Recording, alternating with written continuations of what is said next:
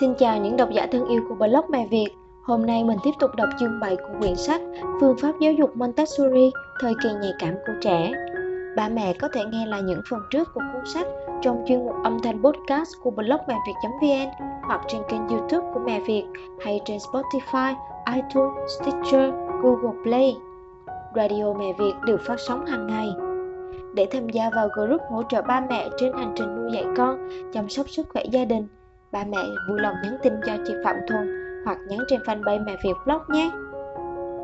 Còn bây giờ, xin mời ba mẹ tiếp tục nghe nội dung của chương 7. Thời kỳ nhạy cảm về phát triển xã hội hóa, 2 tuổi rưỡi đến 6 tuổi. Con người buộc phải dựa vào xã hội để sinh tồn. Trong khi đó, trẻ em luôn tồn tại một năng lượng thiên phú thần kỳ. Thông qua tiếp thu, nội hóa, tương hỗ với môi trường, cuối cùng thúc đẩy sự hình thành và phát triển xã hội hóa, thích ứng với xã hội. Sự xã hội hóa của trẻ rốt cuộc là gì?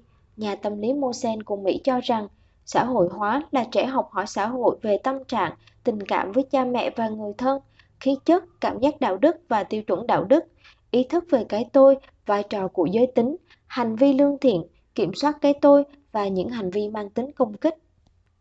Trẻ sơ sinh một khi thoát ly khỏi cơ thể mẹ sẽ giống như một mũi tên đã bị bắn đi, lao đi rất nhanh theo hướng phát triển độc lập. Trong quá trình phát triển này, trẻ sẽ liên tục khắc phục những trở lực, cố gắng hoàn thiện bản thân, bởi vì trong cơ thể của trẻ tồn tại một sức mạnh khổng lồ, hành động mang tính mục đích.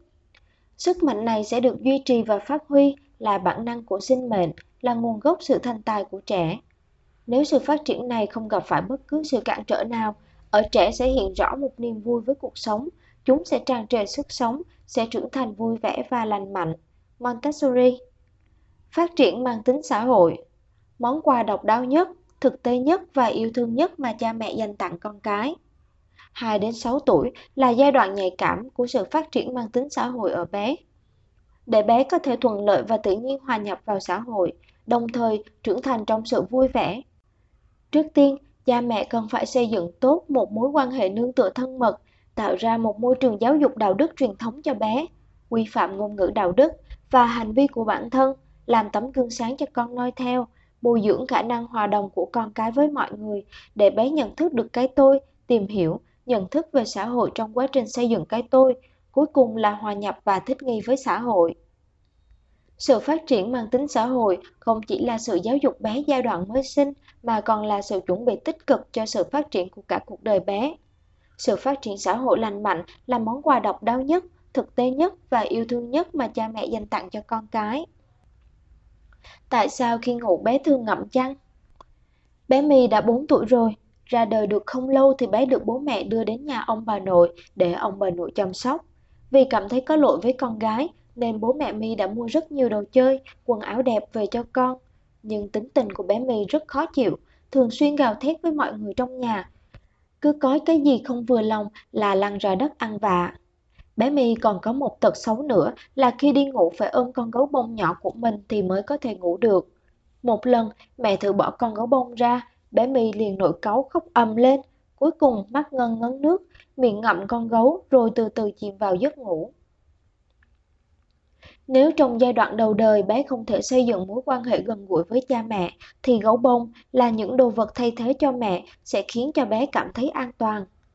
Biểu hiện của bé My là điển hình cho sự thiếu thốn tình cảm và cảm giác an toàn. Có thể bố mẹ của My sẽ cảm thấy rất ấm ức. Chắc chắn họ sẽ cho rằng bản thân mình rất yêu thương con, chẳng bao giờ tiếc tiền mua đồ chơi hay quần áo đẹp cho con. Nhưng họ không biết rằng, những kích thích từ điều kiện vật chất sung túc không phải là tình yêu thật sự mà bé cần. Cái mà bé My thiếu chính là mối quan hệ dựa dẫm vào cha mẹ.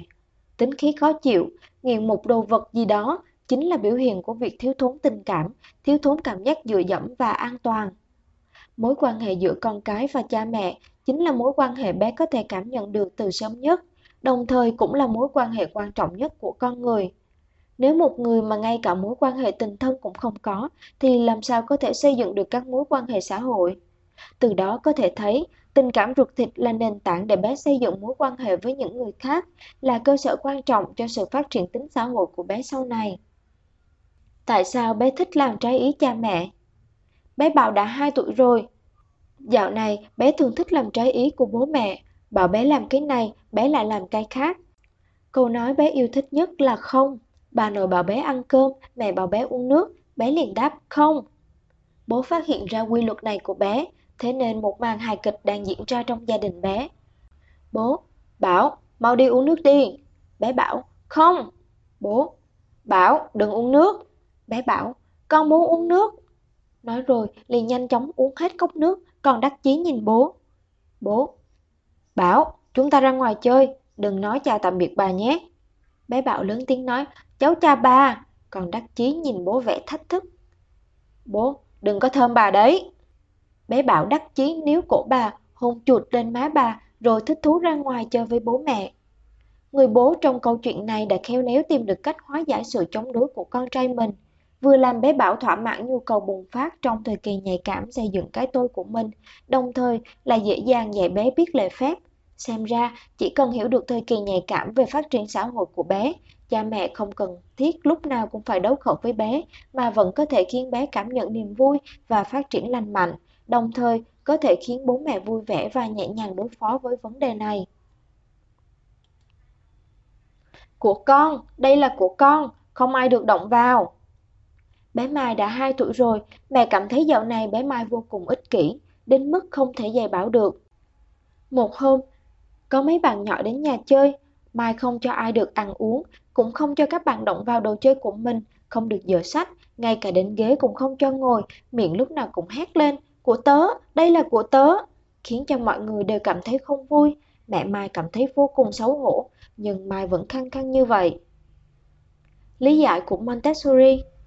Thực ra, hành vi của bé Mai chẳng có liên quan gì đến tính ích kỷ cả. Đầu tiên, chúng ta cần hiểu rõ sự khác biệt giữa ích kỷ và cái tôi. Ích kỷ là khi phát sinh xung đột có liên quan đến lợi ích, thì sẽ chọn cách làm tổn hại đến lợi ích của người khác để đảm bảo lợi ích của mình.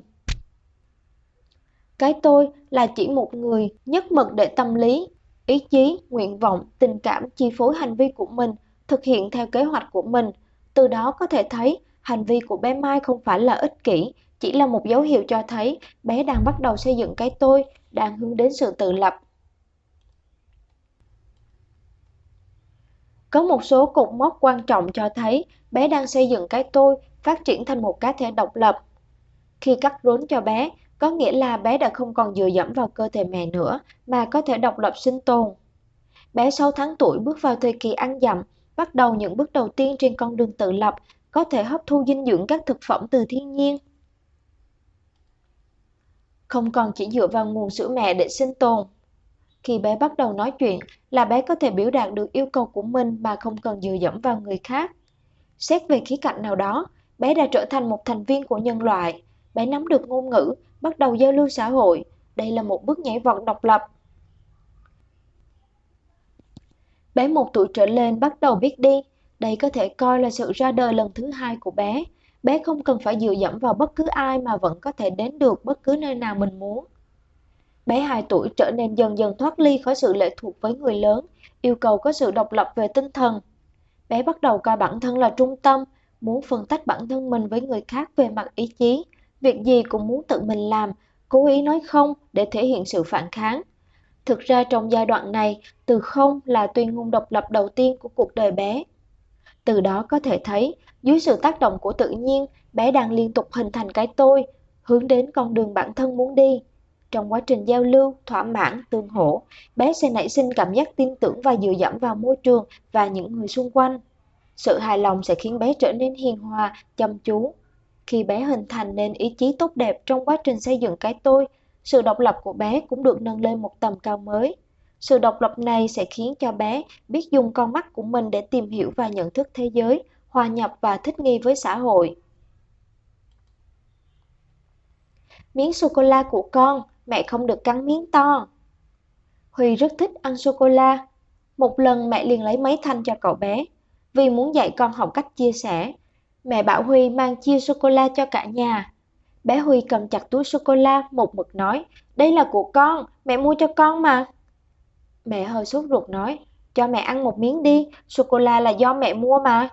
Dù gì cũng phải cho mẹ thử một miếng chứ. Nói mãi bé Huy mới cho mẹ cắn một miếng.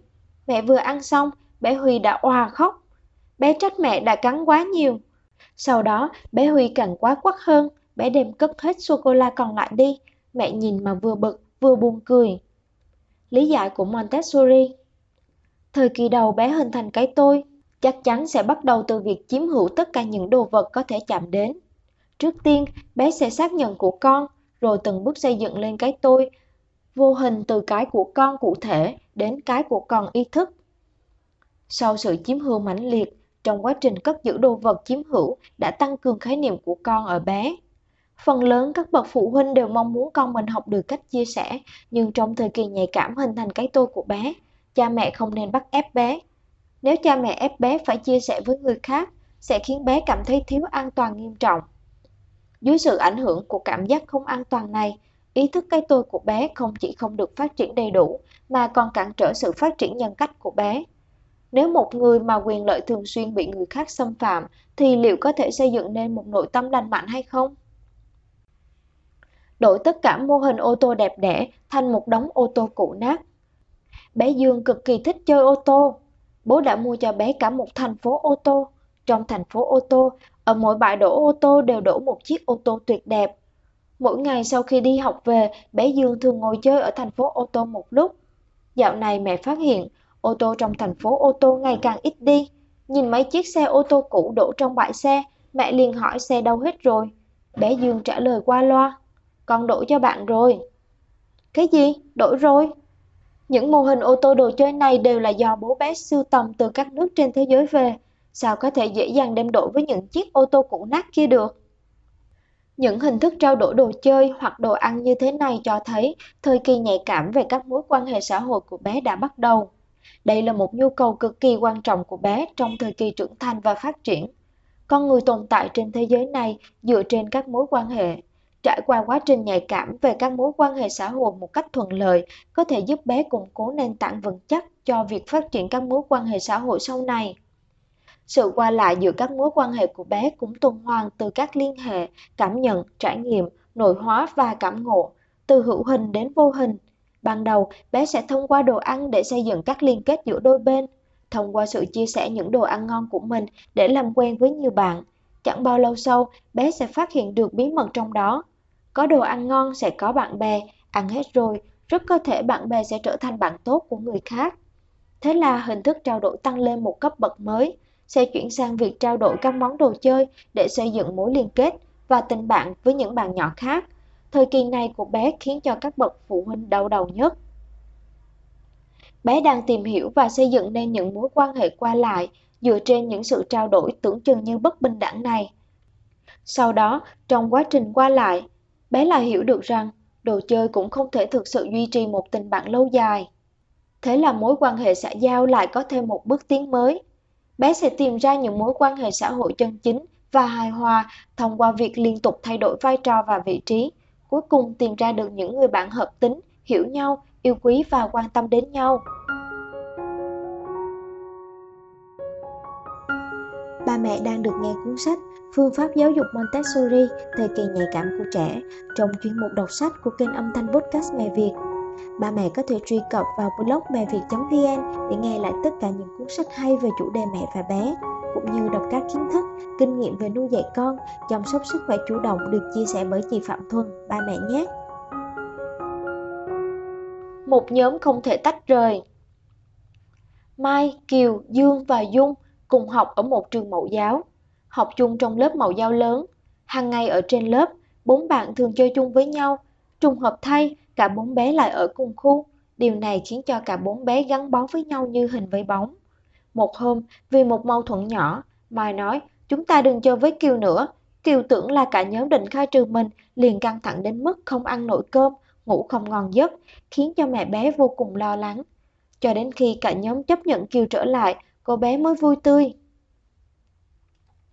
Cùng với sự chín chắn trong các mối quan hệ, bé 5 đến 6 tuổi sẽ dần dần bước vào thời kỳ nhạy cảm về các mối quan hệ.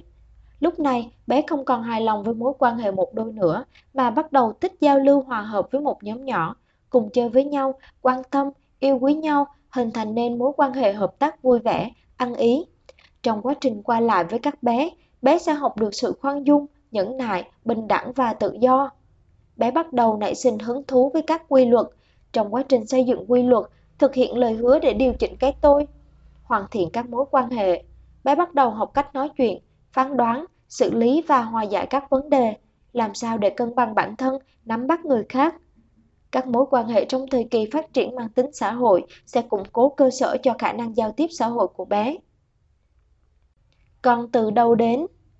Bé Nam thường tự nhiên thốt lên những câu hỏi khiến người lớn không thể trả lời được, hoặc nói những chuyện, làm những việc không ai ngờ tới. Bé Nam: Mẹ ơi, con từ đâu đến ạ? Mẹ: Từ trong bụng của mẹ chui ra. Bé Nam: Thế con chui vào trong bụng mẹ như thế nào? Mẹ: Con vào trong bụng mẹ khi bố và mẹ yêu nhau. Bé Nam: Thế bố mẹ yêu nhau như thế nào ạ? Mẹ: Bảo mẹ trả lời thế nào hả con? Bé Nam: Mẹ ơi, mẹ đợi con nhé, khi nào lớn lên con sẽ lấy mẹ. Mẹ mừng thầm. Một thời gian sau, bé Nam: Mẹ ơi, con không lấy mẹ nữa đâu, con muốn lấy bạn Mỹ cùng lớp cơ. Mẹ: Sao mà thay đổi tình cảm nhanh thế? Thế bạn Mỹ có thích con không? Bé Nam: Con không biết, bạn ấy cũng thích cả bạn Cường nữa. Hả? Con trai mình lại rơi vào chuyện tình tay ba à? Nhưng mà bạn Mỹ chỉ được lấy một người thôi mà. Bé Nam: Không sao, bạn Mỹ có quyền lựa chọn mà. Khẳng khái gớm. Bé Nam: Mẹ ơi, tại sao con đi tè thì đứng mà mẹ lại ngồi? Mẹ: Bởi vì bé Nam là con trai, con có chim, thế nên mới đứng đi tè được. Mẹ là con gái, mẹ không có chim, đương nhiên phải ngồi đi tè rồi. Nhìn bức tranh bé Nam vẽ. Mẹ: Bé Nam, sao con lại vẽ cái chim cho chú cảnh sát thế này? Bé Nam: Bởi vì họ đều là con trai mà. Trời đất ơi, điều thầm kín thế này mà nó cũng vẽ ra được à? Qua các mối quan hệ, bé sẽ nhận ra sự khác biệt về giọng nói, kiểu tóc, cách ăn mặc, cử chỉ, cơ quan sinh dục giữa con trai và con gái. Những vấn đề chứa đựng rất nhiều sự riêng tư và khó nói trong thế giới người lớn này lại là vô cùng trong sáng và đơn thuần trong thế giới của trẻ con. Trong quá trình tìm hiểu bản thân mình từ đâu đến, trong quá trình tìm hiểu về cơ thể và giới tính của mình, bé bình thản tiếp nhận bản thân, thừa nhận bản thân. Sau khi xác định được thân phận của mình, bé bắt đầu chú ý đến sự khác biệt giữa nam và nữ, chú ý đến trang phục, cử chỉ, chuẩn bị tích cực cho việc tích lũy đặc trưng nhân cách của người trưởng thành. Cùng với sự phát triển tính xã hội của bé, thời kỳ nhạy cảm về tình cảm sẽ khiến cho tình cảm của bé ngày càng thể hiện rõ nét. Trước tiên, bé muốn kết hôn với bố mẹ của mình, sau đó dần dần chuyển tình cảm sang một người bạn hợp cả với mình. Đặc biệt là những bé 5 tuổi trở lên cũng sẽ cảm thấy băn khoăn vì tình, buồn phiền vì tình. Lúc này, cha mẹ không cần phải căng thẳng. Trước tiên, phải có thái độ khoan dung và đúng đắn đối với vấn đề yêu đương và kết hôn của bé.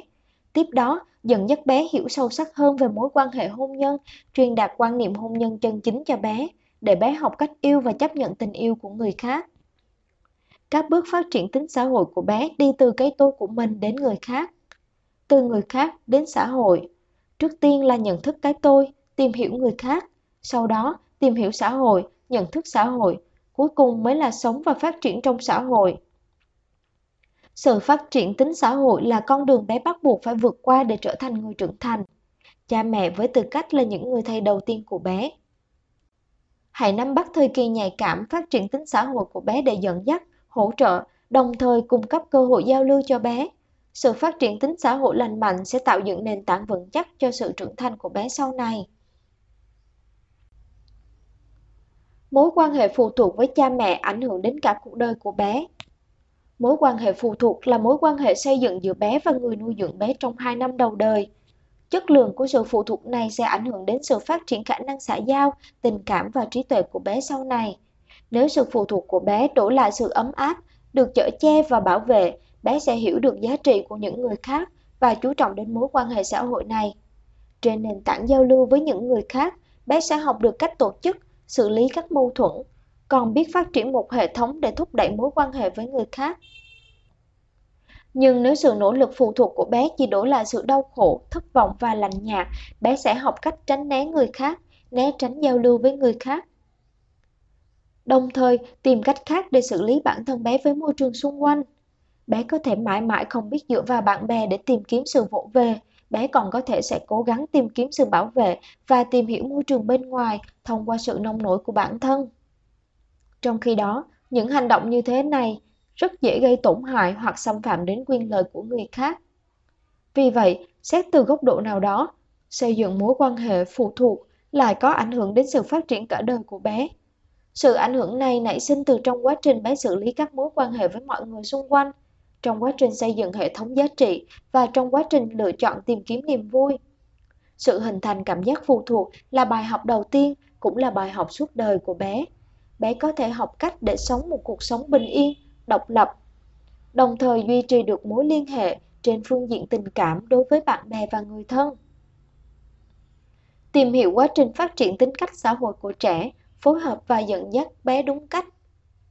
Trong quá trình bé xây dựng nên cái tôi, hành vi thấu hiểu, tôn trọng bé, không ép bé phải chia sẻ, nhấn mạnh sự riêng tư sẽ có tác dụng thúc đẩy sự phát triển nhanh chóng của ý thức cái tôi của bé. Có thể cho bé được trao đổi một cách bất bình đẳng để cổ vũ bé nâng cao khả năng xã hội thông qua việc trao đổi. Thấu hiểu hành vi của bé trong thời kỳ nhạy cảm về giới tính mang đến cho bé sự dẫn dắt, giúp đỡ thích hợp để bé nhận thức bản thân, đồng thời nội hóa các đặc trưng nhân cách thông qua thần tượng mà bé yêu thích, rèn đúc nên cái tôi, dùng thái độ khoa học để giảng giải cho bé về nguồn gốc của sinh mệnh, xây dựng quan niệm hôn nhân, tình yêu đúng đắn và làm phong phú đời sống tình cảm của bé. Tạo cho bé môi trường và cơ hội giao lưu một cách phong phú và tự do. Tạo ra không khí gia đình phù hợp với quy phạm hành vi xã hội. Cha mẹ trở thành những tấm gương tuân thủ các quy tắc hành vi xã hội, kiểm soát những hành vi đạo đức và thói quen không phù hợp với quy tắc xã hội, không nói những lời lẽ trái với đạo đức xã hội, không làm những việc vi phạm quy tắc xã hội. Điều này sẽ có lợi cho việc dạy dỗ bé học hỏi các hành vi xã hội. Rèn luyện bé tuân thủ các quy tắc hành vi xã hội. Trước tiên có thể bắt đầu từ những quy tắc nhỏ nhặt trong cuộc sống hàng ngày để tiến hành giáo dục đạo đức cho bé. Ví dụ, lễ phép với người lớn, nói chuyện hiền hòa, không cãi nhau, đánh chửi người khác, không nói tục, không lấy đồ của người khác, không hái hoa nơi công cộng. Tiếp đó, cha mẹ cũng cần phải tuân thủ quy tắc với bé để làm gương cho bé noi theo. Trong gia đình cần tạo cơ hội và khuyến khích bé làm được những việc phù hợp với mình. Ví dụ, giúp mẹ làm việc nhà, chăm sóc con vật, chăm sóc các bạn nhỏ đến nhà mình chơi. Bên cạnh việc rèn luyện khả năng tự xử lý những chuyện vụn vặt trong cuộc sống, còn thúc đẩy sự phát triển tính xã hội của bé. Cha mẹ cần có thái độ và cách thức quan hệ bạn bè đúng đắn để bé dần học và nắm vững được những chuẩn mực trong hoạt động xã giao. Phát triển mối quan hệ xã giao của bé và các bạn sẽ tạo ra cơ hội và không gian giao lưu khác nhau cho bé trao đổi, chia sẻ, qua lại. Thường xuyên chơi các trò chơi đóng vai, trò chơi mang tính xã hội với bé. Thường xuyên chơi với các bé các trò chơi đóng vai, bác sĩ, giáo viên, nhân viên vệ sinh, thợ cắt tóc, v.v.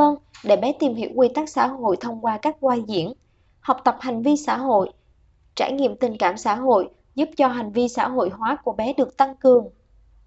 Dẫn dắt bé hòa nhập với xã hội, nhận thức xã hội nhiều hơn. Chẳng hạn dẫn bé quan sát những người lao động ở các ngành nghề khác nhau tại các thành phố lớn, siêu thị, công viên, ngân hàng, chợ, quảng trường, v.v. để khơi gợi tình yêu lao động, tôn trọng thành quả lao động ở bé. Trong đời sống hàng ngày, dạy bé biết tự giác giúp đỡ người khác, hiểu được các phép tắc xã hội, tôn trọng ông bà, cha mẹ, thầy cô giáo, kính trọng bề trên, quan tâm đến mọi người, biết nhường nhịn. Ví dụ, chỉ đường cho người đi lạc, nhường chỗ cho người già, dắt người mù qua đường, v.v. Dắt bé đi tham gia các hoạt động bảo vệ môi trường, các hoạt động từ thiện, thúc đẩy tính xã hội hóa của bé. Ba mẹ đang được nghe cuốn sách Phương pháp giáo dục Montessori, thời kỳ nhạy cảm của trẻ trong chuyên mục đọc sách của kênh âm thanh podcast Mẹ Việt. Ba mẹ có thể truy cập vào blog meviet.vn để nghe lại tất cả những cuốn sách hay về chủ đề mẹ và bé, cũng như đọc các kiến thức, kinh nghiệm về nuôi dạy con, chăm sóc sức khỏe chủ động được chia sẻ bởi chị Phạm Thuần, ba mẹ nhé. Trò chơi cùng nướng bánh. Mục đích trò chơi giúp bé cảm thấy vui vẻ, tăng cường tình cảm mẹ con, có lợi cho việc xây dựng mối quan hệ ruột thịt. Cách chơi: bảo bé nằm lên giường, mẹ đặt tay lên phần dưới mông và cổ bé, vừa đọc vừa giúp bé lật người. Nướng bánh, nướng một cái bánh thật là to, lật bánh nướng, lật mặt này rồi lại lật mặt kia. Ái chà, bánh nướng chín rồi, thơm phưng phức. Khi đọc, cần phải lật người bé theo tiết tấu. Khi đọc đến câu cuối cùng, mẹ cần hôn một cái thật mạnh lên lưng, bụng, ngực của bé để chọc cho bé cười. Điều cần chú ý là tốc độ lật người bé không nên quá nhanh để tránh khiến bé cảm thấy khó chịu. Con là con trai, bạn ấy là con gái. Mục đích trò chơi, dạy bé biết giới tính của mình, có thể phân biệt con trai và con gái, tăng cường nhận thức về giới tính và cái tôi cho bé. Cách chơi, đọc cho bé một bài thơ. Tớ là con gái, mặc váy hoa, tóc tết bím, kẹp cặp hoa trên đầu, vừa sạch sẽ, vừa xinh xắn. Tớ là con trai, cắt tóc ngắn, mặc quần sót, dũng cảm lại cởi mở, ngã đau mà không khóc. Có thể kiếm một số hình ảnh con trai và con gái, giúp bé tìm ra những đặc trưng nổi trội ở con trai và con gái, đồng thời nói cho bé biết đặc trưng chung của cả con trai và con gái. Ví dụ, tự mặc quần áo, tự ăn cơm, chia sẻ đồ chơi với mọi người, không khóc nhè, biết giữ vệ sinh và lễ phép. Sau khi bé nhận biết được con trai, con gái, mẹ có thể bảo bé tiến hành phân biệt các thành viên trong gia đình, xem ai là con trai, ai là con gái, hỏi bé vì sao biết để khơi gợi tư duy cho bé. Thường ngày, cha mẹ không nên nói những lời gây ảnh hưởng tiêu cực cho bé. Ví dụ, con gái không thông minh hay khóc nhè, không dũng cảm bằng con trai, mà con trai thì để tỏ ra dũng cảm và thông minh, như người lớn nói, thường dễ sinh ra hiếu động, hiếu chiến. Trò chơi là đứa trẻ biết kính trọng bề trên. Mục đích trò chơi dạy bé biết kính trọng bề trên, quan tâm đến mọi người, đồng thời nâng cao khả năng tự xử lý các vấn đề trong cuộc sống của bé. Cách chơi, mẹ đọc cho bé nghe một bài thơ. Mẹ về nhà, đi làm vất vả lắm, tớ lấy dép cho mẹ, bảo mẹ ngồi nghỉ ngơi. Bà nội tuổi đã cao, người đau mỏi, nhức xương, tớ đấm lưng cho bà thấy hết đau ngay. Ông nội đang trồng hoa, tớ mang ghế cho ông ngồi, giúp ông tưới hoa, cho ông đỡ mệt. Bố rất thích đọc báo, tớ mở tủ đựng báo, lấy báo ra cho bố. Cả nhà đều yêu tớ, tớ cũng yêu cả nhà, học cách yêu từ nhỏ, cả nhà cười ha ha. Cha mẹ chỉ cần dạy trẻ học cách quan tâm đến mọi người trong gia đình. Lần đầu tiên bé đấm lưng, có thể cần cha mẹ nhắc nhở, nhưng sau vài lần là bé sẽ biết quan tâm đến mọi người xung quanh.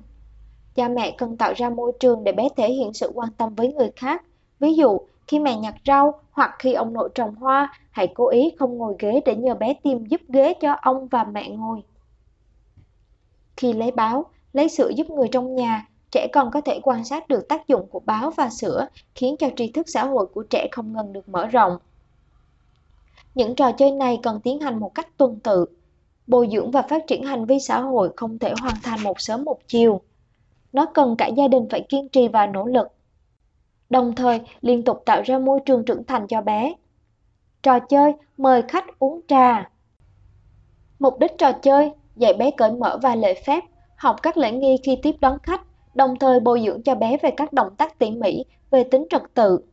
Cách chơi, khi trong nhà có khách, cha mẹ có thể nhân cơ hội này để dạy bé cách tiếp khách, làm một đứa trẻ ngoan ngoãn, lễ phép. Học cách rót trà mời khách, cởi mở và lễ phép tiếp đãi khách. Dùng thìa xúc một thìa trà khô bỏ vào trong ấm. Dưới sự giúp đỡ của mẹ, bé đổ nước sôi vào trong ấm trà để pha trà. Khi trà tỏa ra mùi thơm, bắt đầu rót trà mời khách. Một tay cầm ấm trà, ngón trỏ và ngón giữa của tay kia giữ chặt nắp ấm trà, nghiêng ấm trà để rót trà ra cốc. Cứ như vậy, có bao nhiêu khách thì rót ra bấy nhiêu cốc trà. Cuối cùng, bê khay trà đặt ra bàn trước mặt khách và nói, cháu mời cô chú sơ nước ạ. Trong quá trình bé làm, mẹ cần quan sát, chú ý an toàn cho bé.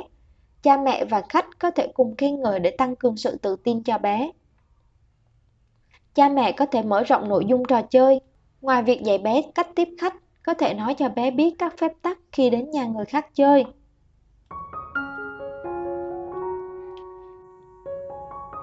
Như vậy là phần đọc sách của chuyên mục âm thanh Mẹ Việt hôm nay đã kết thúc. Xin chào và hẹn gặp lại ba mẹ trong các podcast tiếp theo của Mẹ Việt, được phát sóng hàng ngày trên trang podcast blog meviet.vn hoặc kênh Spotify, iTunes, Google Play. Bạn chỉ cần search Mẹ Việt để theo dõi và lắng nghe.